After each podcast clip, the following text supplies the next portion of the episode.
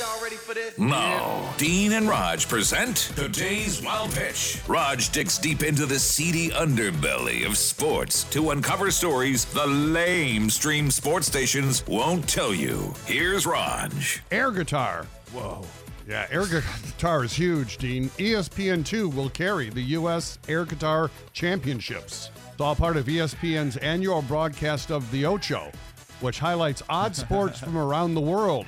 Each performance consists of one minute of any part of a song. The instrument must be an invisible guitar.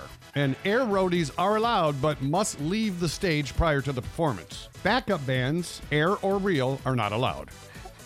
If you recall, Dean, we got the Ocho from the movie Dodgeball. Sure. Maybe the winner will celebrate like they did in the movie. Got some hookers in my room.